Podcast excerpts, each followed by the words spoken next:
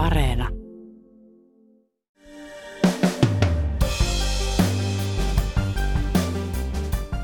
Yhdysvalloissa senaatin tutkinta viime vuoden loppiaisen vallankaappausyrityksestä jatkuu nyt julkisilla kuulemisilla. Donald Trumpin kannattajat hyökkäsivät kongressiin ja valtasivat sen väkivalloin. Heidän tavoitteenaan oli estää presidentin vaihtuminen Trumpista Joe Bideniin. Mikä on Trumpin vastuu tapahtumista ja mikä on hänen asemansa Yhdysvaltain politiikassa nyt? Ylen Washingtonin kirjeenvaihtaja Iida Tikka sanoo, että republikaanipuolueessa vallitsee Trumpin henkilökultti. Tänään on torstai 9. kesäkuuta. Kuuntelet Ylen uutispodcastia. Minä olen Heikki Valkola.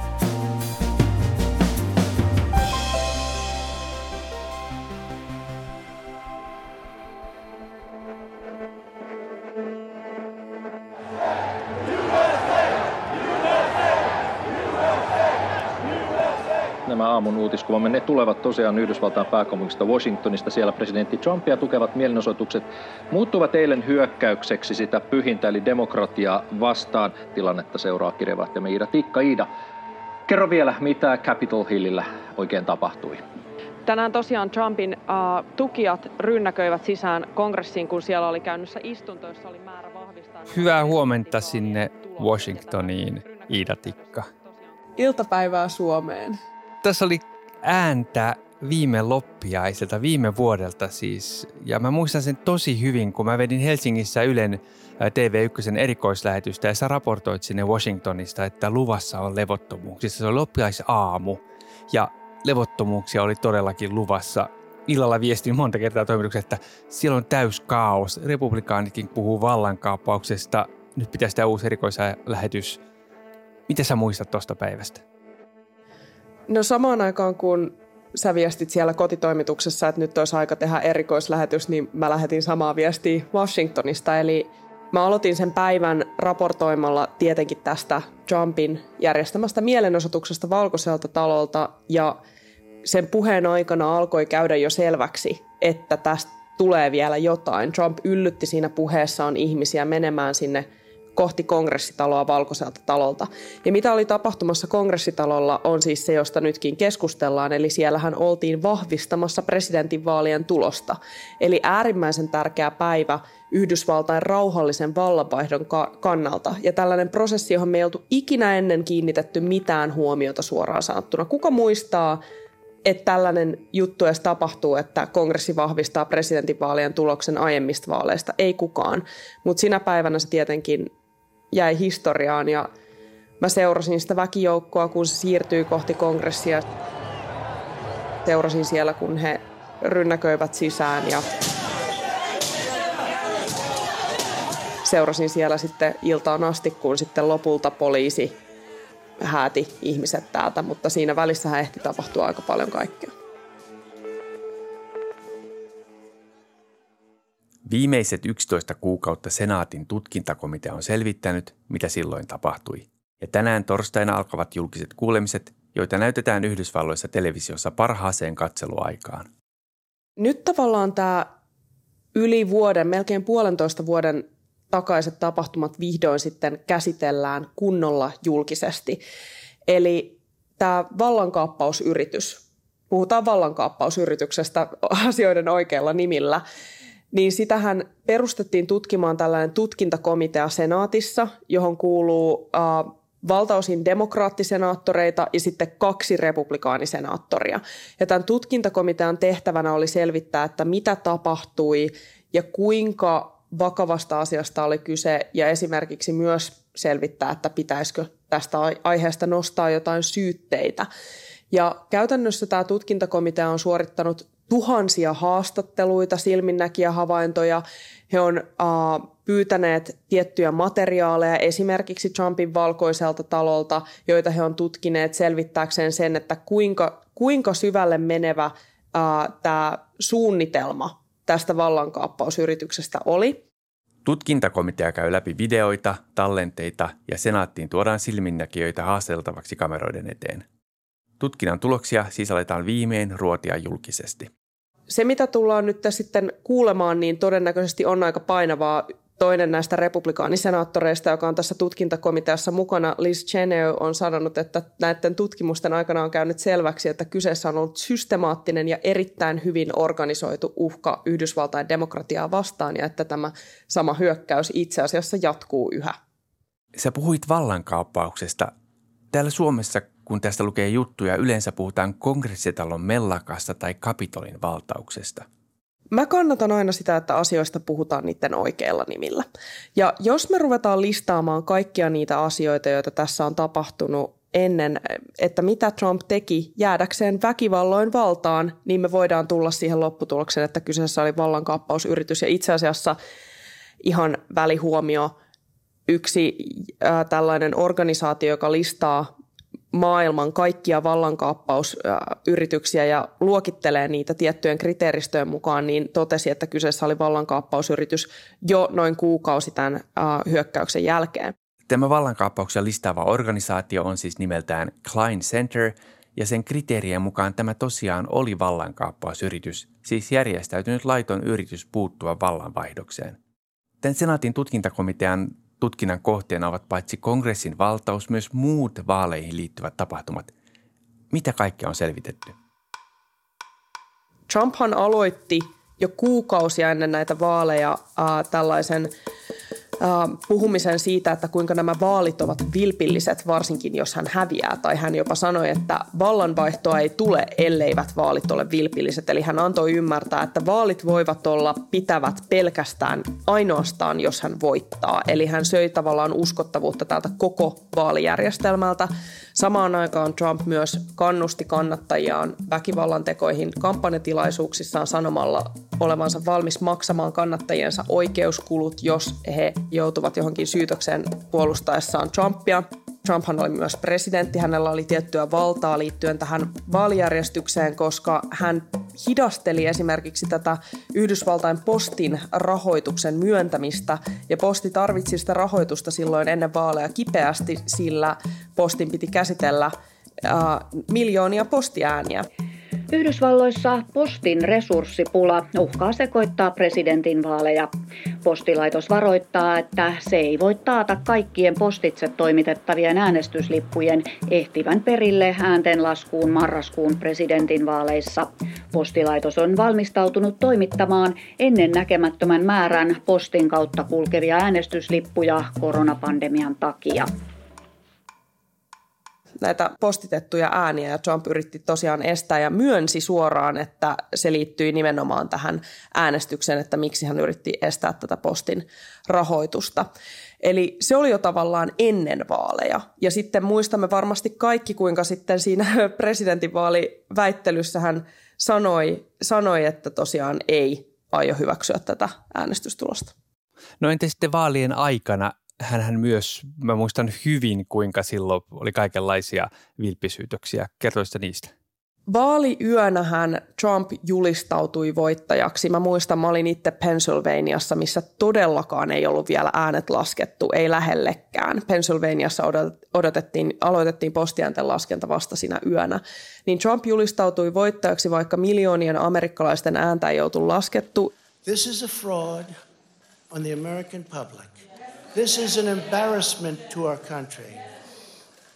We were getting ready to win this election. Frankly, we did win this election. Ja sitten saman tien hänen tiiminsä aloitti myös uh, kaikkien näiden erilaisten salaliittoteorioiden voimistamisen siitä, että kuinka siellä ja täällä ja tuolla on ollut vilppiä. Näitä syytöksiä on tutkittu, sillä totta kai ne pitää tutkia, mutta ei ole löytynyt todisteita mistään laajamittaisesta vilpistä, vaikka sitä on niin kuin tutkittu jopa kuukausia näiden vaalien jälkeen. Sitten tietysti Trump myös heti näiden vaalien jälkeen nosti tällaisia syytöksiä tätä vaalitulosta vastaan, eikä, niin kuin, eikä siis ikinä myöntänyt, että Biden olisi voittanut. Vaikka vaalit olivat ohi, Donald Trump joukkoineen ei luovuttanut. Se yritti vielä kääntää vaalit eri keinoin. Sitten tavallaan mun mielestä alkoi tämä viimeinen vaihe, joka oli tavallaan tällainen suoranainen yritys tosiaan kääntää tämä koko vaalitulos. Ja siihen liittyy esimerkiksi se, että Trump muun muassa painosti Georgian osavaltiosihteeriä uh, muuttamaan osavaltionsa äänestystulosta. Samanlaista painetta suuntautui myös Michiganiin, missä Trumpin aseistautuneet kannattajat ympäröivät osavaltiosihteerin talon. Sitten samaan aikaan Trumpin tiimi kehitti näitä erilaisia suunnitelmia. Erityisen innokas tällainen vallankaappauksen kannattaja oli hänen tur- kansallisen turvallisuuden neuvonantajansa Michael Flynn, joka uh, yritti usuttaa uh, Trumpia ottamaan nämä vaalikoneet haltuun itse asiassa jo siellä ihan, ihan uh, äänestyksen vaalien ollessa vielä käynnissä ja ehdotti jopa poikkeustilaa, jolla pystyttäisiin estämään tämä vallanvaihto. Sitten kiinnostavaa myös on se, että Trump yritti saada tällaisia omia valheellisia valitsijamiehiään osavaltioissa läpi. Tämä on, tämä on todella tärkeä pointti. Tästä siis on näyttöä, että kyseessä olisi nimenomaan Trumpin kampanjan yritys, ja tätä tullaan varmasti selvittämään, sillä kyseessä on oikeasti aika kova rikos jos näin on ollut, että Trump on yrittänyt saada omia valheellisia valitsijamiehiä näissä osavaltioissa läpi. Ja äh, joulukuun lopulla mä sanoisin, että nämä vaikutusyritykset kiihtyivät ennestään. Äh, näitä salaliittoteorioita vahvistettiin ja niillä yritettiin saada tämä prosessi kes- keskeytettyä. Ja sitten kun tammikuu alkoi lähestyä ja tammikuun kuudennen lähestyessä, niin Trump yritti vielä painostaa tätä varapresidentti Mike Penceä kumoamaan tämän vaalituloksen tuolloin tammikuun kuudentena, sillä Pencellä oli tavallaan se viimeinen sana siinä. Tosin Pence itse totesi, että hänellä ei ole siihen minkäänlaisia valtuuksia.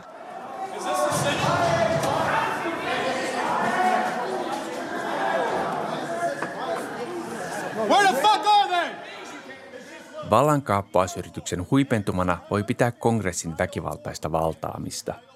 Sitten oltiinkin jo siellä äh, tammikuun kuudennessa, jolle Trump siirsi äh, tietyn äh, tämän mielenosoituksen, jonka oli alun perin tarkoitus olla toisena päivänä. Ja sitten tosiaan usutti kannattajansa sinne kongressitalolle, missä oltiin vahvistamassa tätä presidentinvaalien tulosta. Täytyy sanoa, että tämä lista kuulostaa suorastaan hengästyttävältä, että aika monta, niin kuin voisi jopa sanoa savuavaa asetta. Onko tästä ollut mitään seurauksia Donald Trumpille? Toistaiseksi mä sanoisin, että ei. Trumphan on edelleenkin poliittinen hahmo, joka saa täällä vapaasti rellestää. Esimerkiksi itsekin olin äsken juttukeikalla Austinissa. Ihan sattumalta Trump sattui sinne samaan aikaan. Hänellä on tällainen käynnistäinen Freedom Tour, vapauskiertue – Trump tosiaan saa pitää näitä tilaisuuksiaan, mutta se ei tarkoita, etteikö tästä olisi vielä tulossa Trumpille seurauksia. Käynnissä on useita tutkintoja siitä, että miten Trump on toiminut uh, presidenttikautensa aikana. Niistä uh, osa liittyy nimenomaan tähän, että miten tämä vallanvaihto meni. Esimerkiksi Georgiassa on uh, käynnissä tutkimus tästä painostusyrityksestä, Trump, jonka Trump kohdisti tähän osavaltiosihteeriin. Michiganissa todennäköisesti tulee myös tutkinta esimerkiksi juurikin näistä uh, valheellisista valitsijamiehistä, joita yritettiin siellä saada läpi. Lisäksi Trumpiin, on kohdistunut tutkimuksia esimerkiksi New Yorkissa, missä on selvitetty hänen, hänen taloussotkujaan jo presidentti, jo presidenttiyttä edeltävältäkin ajalta ne tutkimukset tosin ovat nyt tällä hetkellä tauolla. Lisäksi Trumpiin kohdistuu edelleenkin äh, tällainen äh, syytös äh, seksuaalirikoksista, mutta sekin on tällä hetkellä tauolla. Eli tässä tavallaan nähdään se, että syytöksiä riittää, mutta se, että etenevätkö ne sitten oikeussaleihin asti ja onko Trump todella sitten syytettyjen penkillä, on se iso kysymysmerkki. Siihen liittyy paljon paljon ongelmia liittyen siihen, että millainen kynnys on asettaa entinen presidentti syytteeseen. Sitä ei ole aiemmin Yhdysvalloissa kuitenkaan varsinaisesti tehty. All the while they claim as they are the ones defending democracy. They say they are the ones that are going to defend your democracy and your justice. It's a lot of bullshit. That's what it is. Tuossa oli edellinen klippi, oli Donald Trumpin Freedom Tourilta, jonka sä mainitsit vapauskierto, johon osuit siis itsekin vahingossa yhteen, yhteen kiertueen jossain tapahtumista. Kerro mikä tämä tapahtuma tai mikä tämä kiertue on? No siis käytännössä Trump kiertää tavallaan tapaamassa näitä kannattajiaan ja hän tavallaan kampanjoi koko aika. Trump kampanjoi tällä hetkellä erityisesti, uh, no ainahan Trump kampanjoi itse asiassa itsensä puolesta, mutta nyt tänä keväänä huomio on kiinnittynyt myös siihen, että keitä hän tukee tällä hetkellä poliittisesti. Yhdysvalloissahan on tulossa jälleen välivaalit syksyllä. Täällä on aina vaalit tai vaaleja edeltävä aika käynnissä. Ja nyt se, mikä on ollut republikaanipuolueen sisällä todellista kiinnostusta herättänyt seikka on ollut se, että millainen valta Trumpilla on puolueessa ja kuinka hyvin ne republikaaniehdokkaat pärjäävät republikaanipuolueen sisäisissä esivaaleissa, sillä Trump on tukenut joitain ehdokkaita ja asettunut selkeästi vastustamaan toisia republikaaneja. Niin, kun sä katsot asioita sieltä Washingtonista käsin, niin se näkökulma on vähän erilainen kuin täältä Suomesta. Donald Trump ei ole jatkuvasti otsikoissa, mutta, mutta miten sä arvioisit, onko hän edelleen tämmöinen merkittävä vallankäyttäjä ja kuinka merkittävä hän on?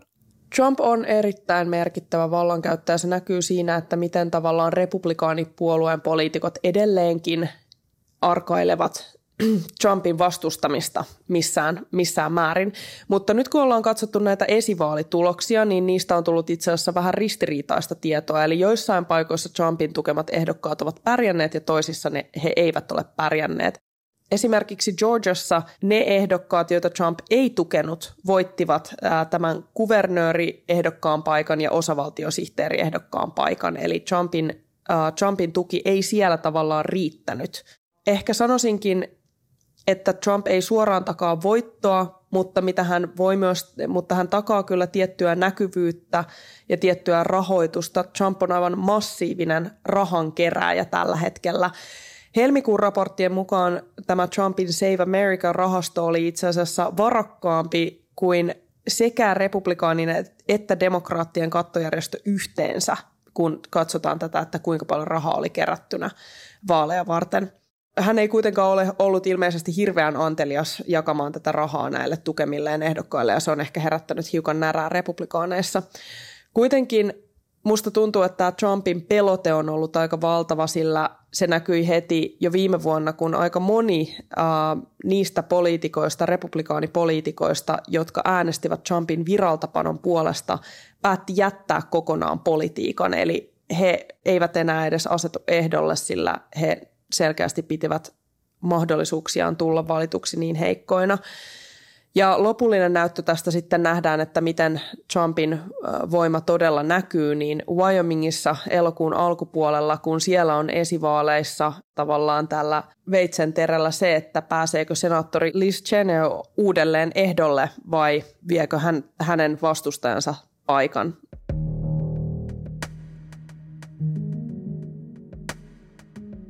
Eri puolilla Yhdysvaltoja järjestetään tänään satoja naisten oikeuksia puolustavia mielenosoituksia. Liikkeellä ovat erityisesti naiset, jotka osoittavat mieltään aborttioikeuden puolesta.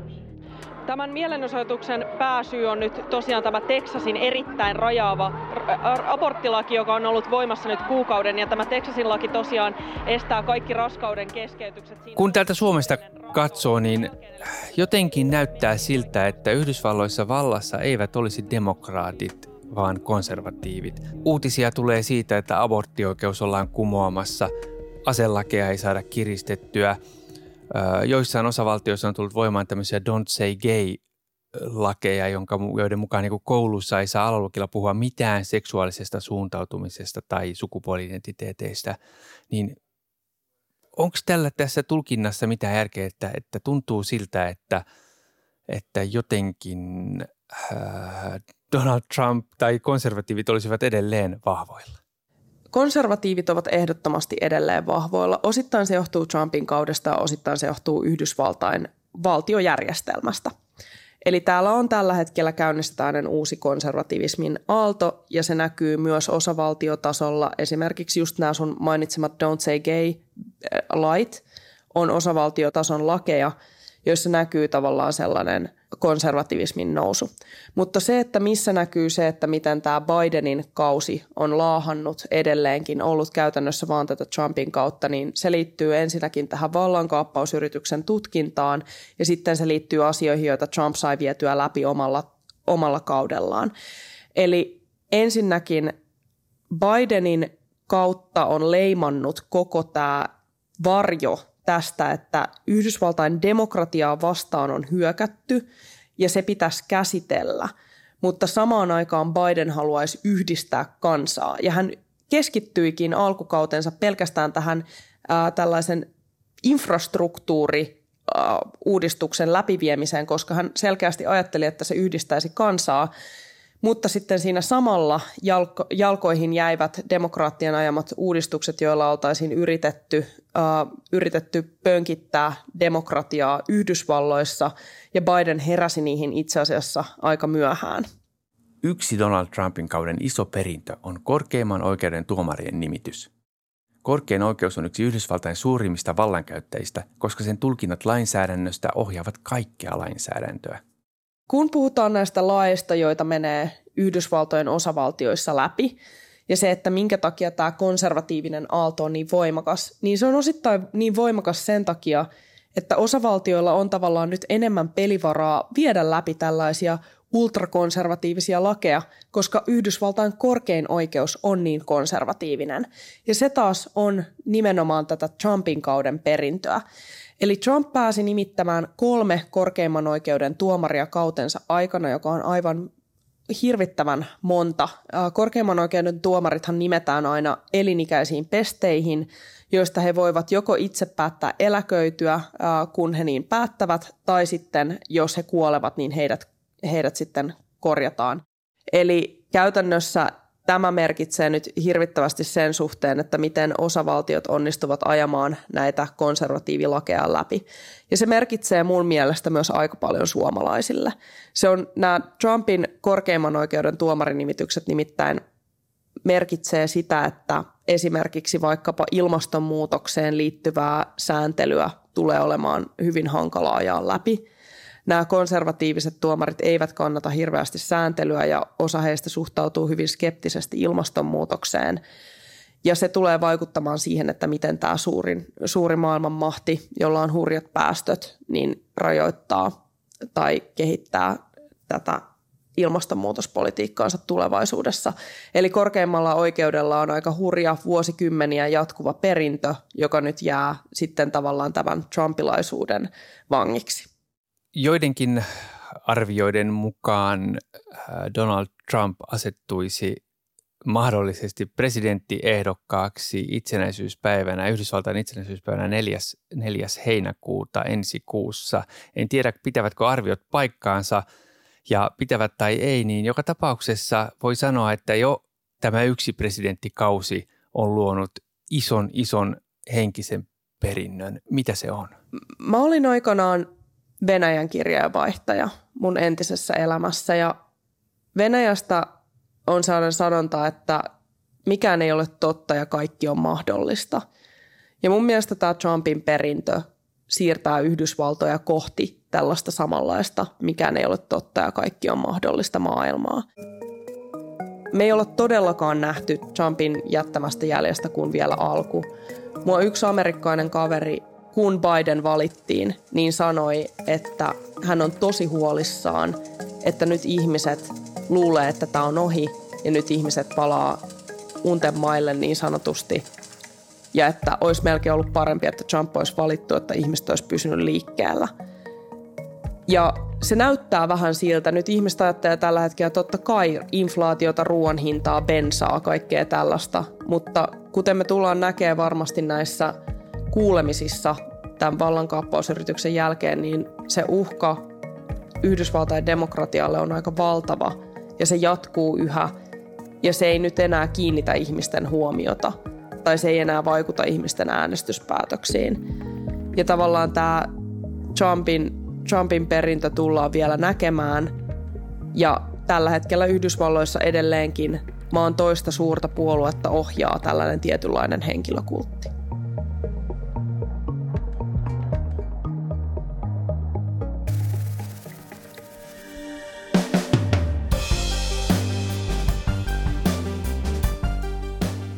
Kiitos, kun kuuntelit Ylen uutispodcastia. Ylen uutispodcast ilmestyy joka arkipäivä kello 16 Yle Areenassa. Sieltä löytyvät myös uutispodcastin edelliset jaksot. Voit lisätä meidät suosikiksi painamalla sydäntä. Palautetta voit laittaa sähköpostilla uutispodcast.yle.fi ja löydät minut somesta että Heikki Valkona. Tämän jakson äänistä ja leikkauksesta vastasi Sami Lindfors. Uutispodcastissa me syvennymme siihen, mikä on tärkeää juuri nyt. 鼓了没